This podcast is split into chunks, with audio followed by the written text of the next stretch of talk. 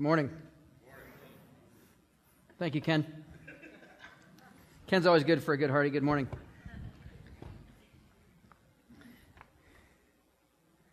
You know, I learned about status when I went to college.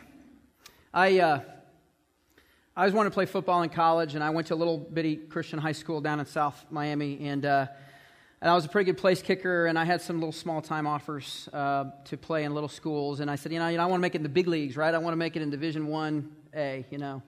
And uh, so I followed my brother out to Dallas, and I went to Southern Methodist University, which at the time, don't know laughing, at the time was a powerhouse. And I walked on to the football team. And I learned this really cool thing about a lot of big time college football programs that you don't know, that a lot of people don't know, and that is that they don't cut anybody. So, pretty much, if you want to walk on, you can be on the team, but the rules are a little different for the, the players and the players, if you know what I mean. Well, I was one of the players, and, uh, uh, but not one of the players. My freshman year, they redshirted me, and we didn't even get to suit up for the games. Okay? The big treat for us was that we got to suit up for two football games. We got to put our pads on and stand on the sideline for homecoming and for like Parents' Day or something like that. That was the only times I got to put on my uniform. We practiced with everybody. We did all the stuff. We kicked. I kicked in practice. I did all the drills. I did all the conditioning, and everything else. But I was like a nobody. You talk about the nobody of nobodies. Red shirt walk on freshman place kicker. Nobody. We um, we would get tickets to the games. That was our big Benny. So we could go watch the team play the game. I mean, it was a little humiliating to even go. So you're trying to brag about it. Well, I got tickets to the game. Well, aren't you on the team? Well, well, yeah, but you know, I'm just getting my feet wet. You know, I'm just trying it out a little bit. So anyway, it was really pretty ridiculous. It was pretty preposterous. This whole freshman scenario. Uh, certainly, when it came to status, you had zero, you had none, right? But here's the deal: football, in and of itself, has status, right? Oh yeah, yeah. So here's what happens. Like my first week at school, it's rush week, right? You know what that is? When all the fraternities and sororities are trying to recruit the new freshmen coming in, right? Well, I didn't even want to be in a fraternity, but there's all these parties, and my dorm was right next to fraternity row. So I grabbed a couple of my roommates. I go, let's go to these parties. And they're like, uh, we didn't know you were supposed to be invited to these parties, right? So, so we get all dressed up and we go to the first house closest to our door. I think it was like the ATO house or something. And I, I am not making this up. Redshirt walk on freshman place kicker. Nobody. We walk up to the door, and a guy starts to stop us to tell us that you have to be invited to this affair. And another guy goes, He's on a football team. Let him in. They let me in the party because I was on the football team, right? I did not mention redshirt freshman walk on place kicker. I just went in and they had to let my friends come with me. Why? Because I had Status, that's right. Preposterous. So I got to go to all these parties because I was on the football team. People wanted me to be in their fraternity because I was on the football team. I even remember this. Remember I told you we got to dress up for two games a year? We played in Texas Stadium, right? So we suited up. I did not have a speck of dirt on me. I did not even sweat at this game, okay? I mean, they probably didn't even wash my uniform. They probably just took it off, put it back in the thing for the next, you know, for Parents' Day. And so so we come out of the tunnel with the rest of the team, and of course we showered up for no good reason, but you know, we did. So I come out with the other freshmen, right?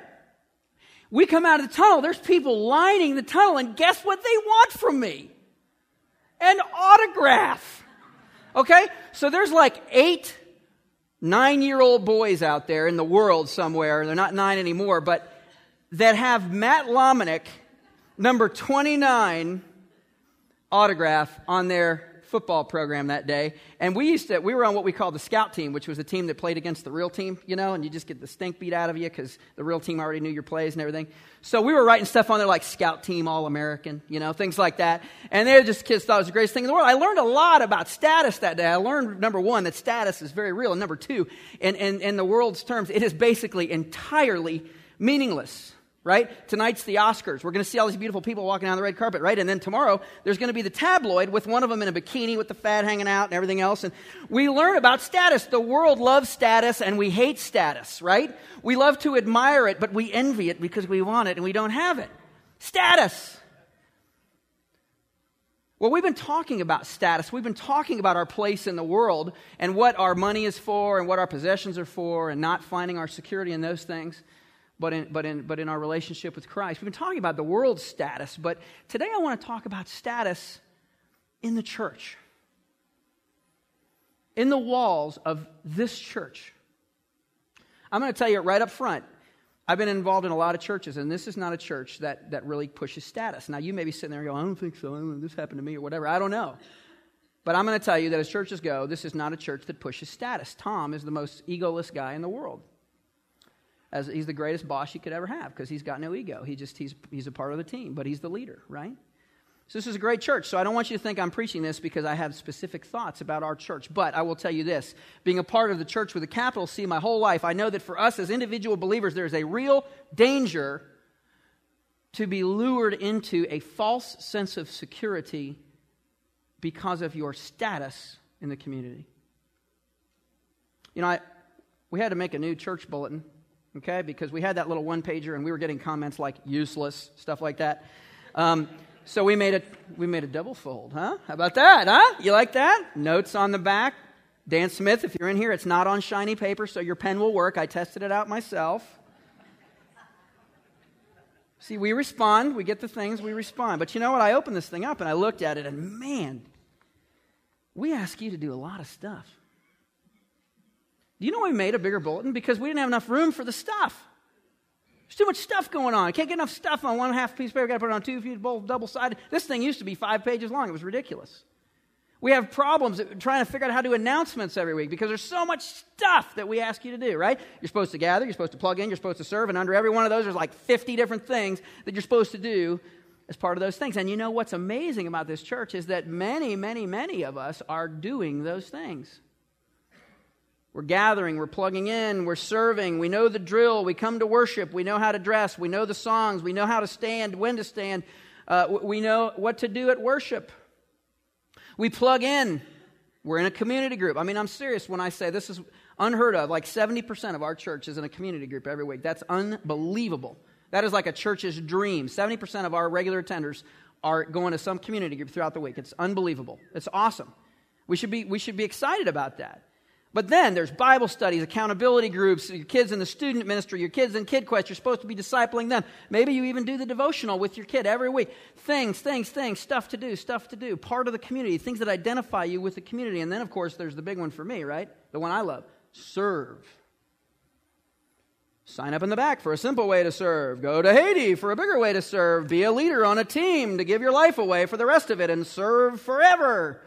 Serve with a capital S. Serve, serve, serve. Gather, plug in, serve. Grow in your relationship with Christ by gathering, plugging in, serving. Do, do, do. Lots of stuff. And what happens? What happens if you're here and you're here for long enough, maybe you start feeling a little awkward if you're not gathering, plugging in, and serving somehow, right? You're like, oh, I didn't go to church, or oh, I showed up late. I'm not gathering properly. You know? Plugging in. Well, our group wants to meet every other week. No, you can't meet every other week. It's got to be every other week because you're building community with each other and you're taking care of each other. How can you do that if you meet every other week and you miss one week and you miss a whole month? Oh, God, community group. Got to do community group. I got to do that better. But you know what? I'm not. I'm not learning enough. I'm having problems with my marriage. Oh, now I got to go get in this life work thing and become every week for 30 months. I have to do this thing. Things, things, things, and then serve. Same kind of deal. So here we are, we're in the church, and we've got all this stuff we do. But here's what happens if you don't do all that stuff, you start feeling a little awkward. So then you move into it and you start getting involved. The next thing you know, you're on it, man. You're a part of Rio Vista Community Church. You've been to Starting Point class, you've joined, you're doing lots of things, you're involved, you're gathering, you're plugging in, and you're serving, and you're good, right? Your life is fixed, right? It's better. Your marriage is fixed. You're happy. You don't care about your stuff anymore. I lost my job, but it's no problem because I'm gathering, plugging in, and serving. It's all good, right? Economy? Pfft, whatever. The stuff doesn't fix it, does it? We did a lot of stuff for Haiti. It didn't fix Haiti, did it? We have homeless people come in here. We don't fix them. They don't walk out the door changed forever most of the time. So, what are we doing? What are we doing? What is all this about? That's what we're going to talk about today. And that's what Jesus talked about when he went to a party.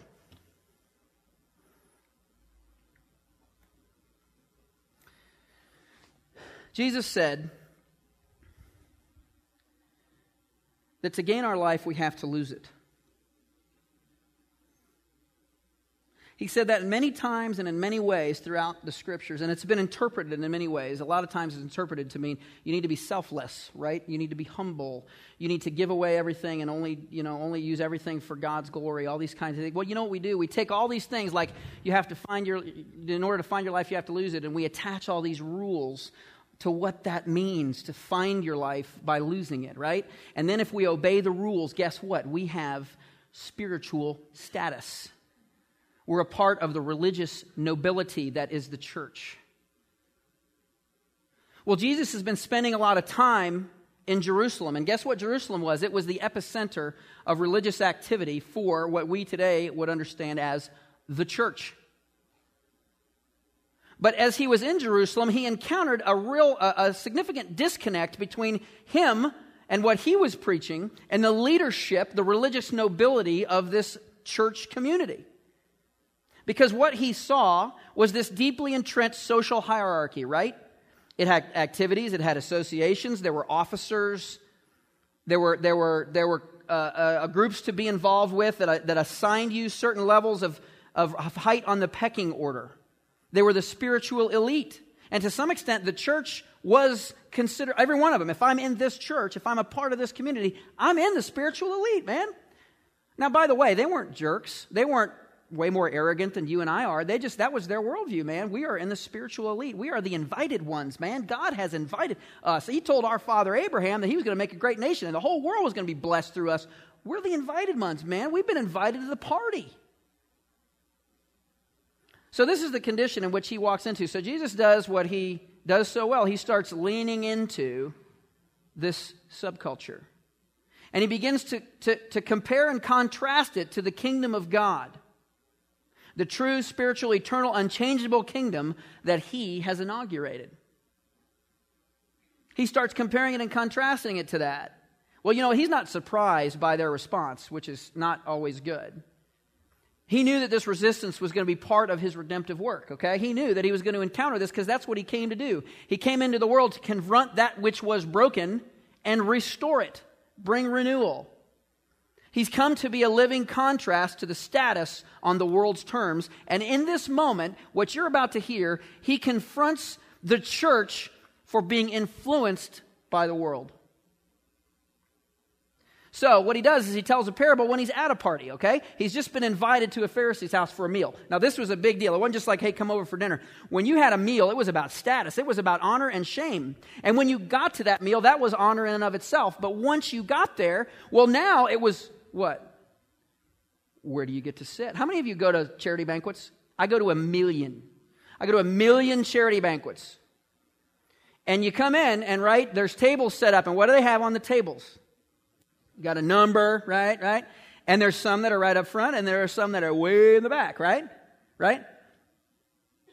Well, there's a little piece of the brain that goes, Where did they put me? Now, I think they just sort of put you at random wherever you fit, but there's a little part of that human brain that goes, well, what's my status here? Am I in the back by the door where the waiters come out, or am I up close to the front? Is the speaker, who's at my table? A bunch of nobodies? Well, guess what? That's exactly what Jesus was observing when he got invited to this Pharisee's house for dinner. It was the pecking order happening right before his eyes. It was people um, finding their place, looking for that seat of honor, establishing their status, and sizing him up. Could you imagine that? How would you like to find out after you knew about the whole deal that you were sizing Jesus up? You'd just be glad he didn't like, you know, you know, something like that. He didn't do that kind of stuff generally, but um, they were sizing him up. They were watching what he did. And here's what they were doing. I mean, I'm making this sound real dirty, like you and I would never do such a thing, but, you know, um, here's what they were doing. They were just looking to see if he fit in the community, right? They wanted to know if he knew the rules. Did he know how to walk, talk, act? Does he dress right? Does he know what to say? Does he know the law? Where does he belong? Where is this Pharisee going to seat him at the table? Because when we see where he is seated, then we'll know where he stands. So then, what Jesus does uh, throughout Luke 14, and in your study guide, you'll see it recommends that you read that whole chapter. But he just sort of starts doing what he does, man. He starts poking them and prodding them at the heart of the matter. He starts just poking them right at that social hierarchy thing, right at that spiritual elite. He starts going, hey, you know what? Instead of coming in and sitting at the head of the table and risking getting bumped by the by the master and sent to the back of the table start at the back of the table. He says, Hey, when you have a dinner like this, don't invite all your fancy friends, invite the poor because they won't be able to pay you back. Your friends will, but that's all you'll get. You'll just get invited to another dinner. If you invite the poor, God will pay you back. Ooh, he's just digging at them. He was at least digging at the ones who were, who, were, who were preoccupied with their social order in their church. So then he comes to this parable, and this is the, sort of the climax of this little teaching time he has. The parable of the great banquet goes like this A man once gave a great banquet and invited many. And at the time for the banquet, he sent his servant to say to those who had been invited, Come, for everything is now ready. So, what purpose would he have a banquet for? Well, back in those days, you had a, a banquet for, to, to sort of signify an important event. Okay, maybe it was a wedding, or maybe your child was coming of age, or you had had a big business deal come through, or, or maybe you were just having a big party to establish your status, right? I have arrived. Everybody come and enjoy the fruits of my prosperity, right? So they know this. But here's what else they know when they hear this story they know that the master in this story is God. And they know that Jesus is the servant or the messenger. They also know that all those prophets that over the years they had rejected and killed, and those are the messenger. When he uses that word messenger, they, that stings. They say, all those people that you guys ran off and killed over the years and ignored. And by the way, I am the chief prophet. Well, they knew that that's what Jesus was saying. And then, and then they knew that the church, that at the time the nation of Israel, were the invited. When it says he invited them, it doesn't just mean he gave an invitation, it means he declared them the invited. Well, it's a status thing, right? I am the invited. The invitation to God's banquet has a very specific offer attached to it. And this is what Jesus was getting ready to lay on these Pharisees that they weren't going to like too much, at least some of them. The invitation to God's banquet is an offer to waive your debt and to inherit his kingdom. Now, think about that. What if that's what this man was offering for all these invited ones, all these people? Maybe they were business partners, they were people that owed him money. And he invited them to his party because they love him, right? They have relationships. I mean, can't we assume that the reason they were the invited ones is because they shared some commonalities that would cause them to be in relationship with this man? So he invites them but little do they know that the reason he's inviting them is to waive their debts and give them a part of his inheritance. So, what do they do?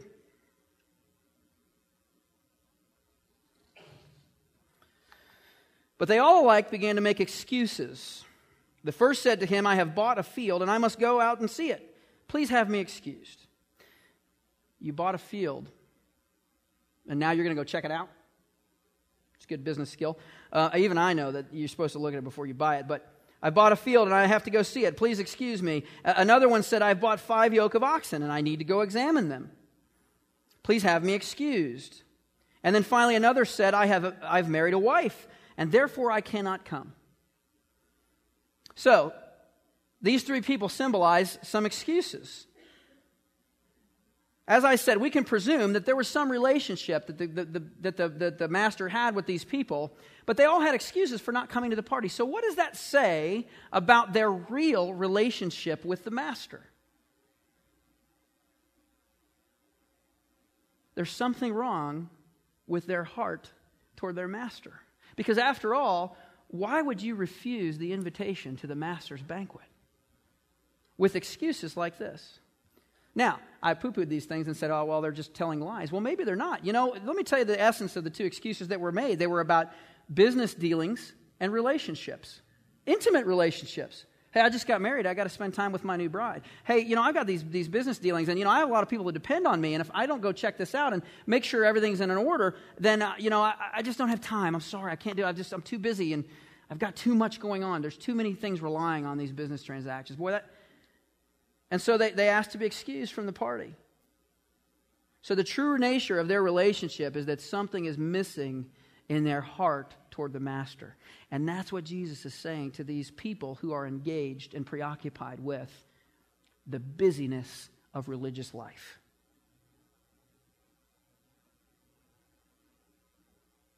So here's the offer that he's making to them that they are maybe to some extent not realizing they're rejecting. Attendance at this banquet is based on a response to his invitation for forgiveness from their sins, submission to his authority, and commitment to continued building of his kingdom. That's the invitation of the gospel. That's the invitation of God. That's the invitation that Jesus came to announce. In other words, it's not based on what they do or their status as the invited ones, it's based on the condition of their heart toward God. Separate from the heart, nothing else matters. It's all worthless. So then, so then this is what happens next. So the servant came and reported these things to his master. Then the master of the house became angry and said to his servant, Go out quickly to the streets and lanes of the city and bring in the poor and the crippled and the blind and the lame. And the servant said to him, Sir, what you've commanded has been done, and there's still room. And the master said to the servant, Go out to the highways and hedges and compel them to come in, that my house may be filled. Now, there's an easy place to go here, and it's, it's, it's a good place, it's a true place. God says that in his kingdom, at his banquet, there will be the least, the lost, the left out. God says that at his party, sitting around that table with the religious, with the invited ones, with the religious nobility, will be the lame, the crippled, the blind, the least, the lost, the left out. They'll be there. But you know what? Then he says, that didn't fill my table either. So so, how am I going to fill it? And he sends them out into the streets to get who? Anyone who will come. Sometimes people walk through these doors. Sometimes they walk through the doors at the wrong time, in the wrong way, doing the wrong things, dressed the wrong way. Sometimes they walk through these doors on a Sunday morning. Sometimes they walk through these doors during a school day. And of course, we have safety concerns and things like that that common sense says we have to be concerned with. But, but those people, when they come through the doors, those are the results of the master sending the servant out into the streets to get them and bring them here. So, how does that inform who we are at Rio and who we should be inviting to the banquet? And I don't mean stupidly, I don't mean in ways that are dangerous or jeopardize um, our safety, our security.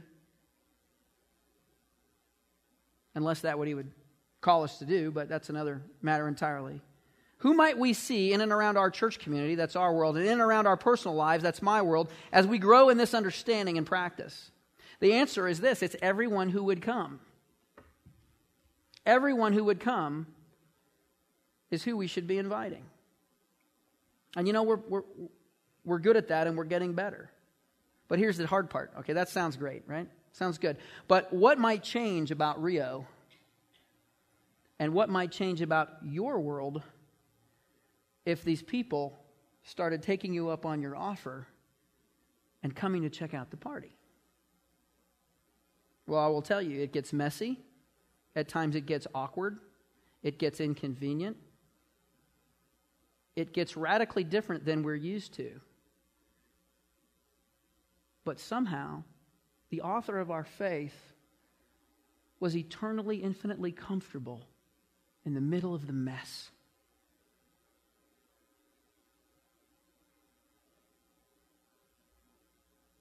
Are we ready for that?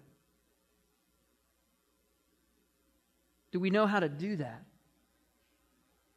Must we work toward that? Yes. So finally, he gives a proclamation. The master says this For I tell you, not one of those men who were invited shall taste my banquet. Not one of the invited ones, not one of the religious uh, no, elite, not one of the ones who were doing all the things will taste my banquet.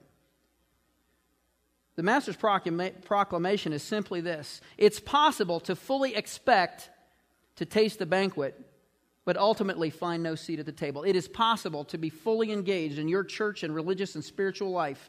It is possible for it to be a perfect spoke in the wheel of a perfectly well rounded life, for you to receive accolades and, and compliments about your faith. It's possible for all of those pieces of the puzzle to be there as far as encouraging you that you're doing the right thing, and for you to be absolutely out on the street.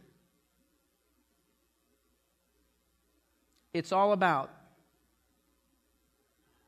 receiving God's forgiveness, submitting to his authority, committing to the building of his kingdom the condition of your heart. And you know what that does? It takes all these things in our bulletin and it puts them in their proper place. And it tells you what you should and should not do. It tells you what in this season in your life you can and cannot do because you have those fundamental questions to ask Am I doing this out of a response in my heart for God? Am I doing this to grow in my maturity and understanding of Him and His kingdom? And is my work through this really my thing that is building His kingdom? If it is not, it's worthless. I, uh, if you know me for very long, you know that, that I went through a real hard time in my life. I was a pastor, and then I ended up going and being a construction worker. And when I did that, I was at the lowest of the low, and, um, and I had to start at the bottom. I remember the owner of our company saying, Man, you know what? He was a Christian, and he said, Look, I could give you a higher position, and just because, you know, I love you, but, but man, construction's a meritocracy, right? If I do that, you'll get eaten alive. You got to start at the bottom. You got to start picking up trash, right? So I remember that first year I was making like no money. I was at the bottom of the barrel. I didn't even get to eat in the trailer. You know, I had to like sit out in the dirt and eat and stuff like that. And we got an invitation, a really nice one, to the company Christmas party. I mean, it was a beautiful invitation. Free valet. Oh. I, I tipped. It was at the JW Marriott, I think, on, on Brickell Avenue, and it was beautiful. And we were so excited. It was months away. We got the invitation in like September for December 1st or something like that. We were so excited. We were dirt poor. We went out and figured out a way to buy new clothes. I was asking around at the work site, and, and, and you know, are you going? Are you going? And it was funny. There were some guys, a lot of guys were like, I'm not going. I'm not going again. It's too far. It's too fancy. It's not fancy enough. It's a bunch of political junk. So they weren't very excited, but I'm like, well, forget them. We're going, man. And Dee Dee's all excited, and we get all dressed up and fancy, and we were the first ones there. Literally. We go in, and they have this big reception area, and they're serving hors d'oeuvres, and there's nobody but us. So it's like two of us and like eight people bringing us different hors d'oeuvres and drinks. We're just, ah, woo, high five, and we think it's the greatest thing we've ever seen. We go into this banquet hall and it's spectacular. It's giant with the crystal chandeliers and there's all these courses of meals and, and everybody's all fancy and there's the owner of the company up at the front and we're in the back and that's fine. And but because we're just glad to be in the room, man. Couldn't believe we'd been invited to this banquet. But then we got invited the next year and the next year. And I noticed that my attitude began to change toward the banquet. But you know what? We went to that banquet every year dressed in our best. Because every year I could not escape the feeling we had that first that first banquet. And the heart that I had for the man who invited me. Everything you do in this church should be motivated by that heart and that spirit and that response to the master who invited you, who waived your debt, and unconditionally, by the grace of his son and his death on the cross, gave you his inheritance. We live in a banquet. We live in the kingdom of God. We're building it right now. And that is the heart of those who are invited and those who come to the banquet. Let's pray.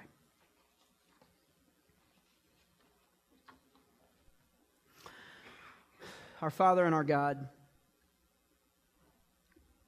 as we prepare to come to this table, we ask that your Holy Spirit would reach into our hearts and would examine them and help us to think through, not out of guilt or shame, but just out of uh, sheer practicality of, of, of seeking to understand our faith in you. That we, you would lay our hearts open to take this Lord's Supper and remember that first meal whereby we laid down and reclined with the Master. In Jesus' name, amen. Well, we're taking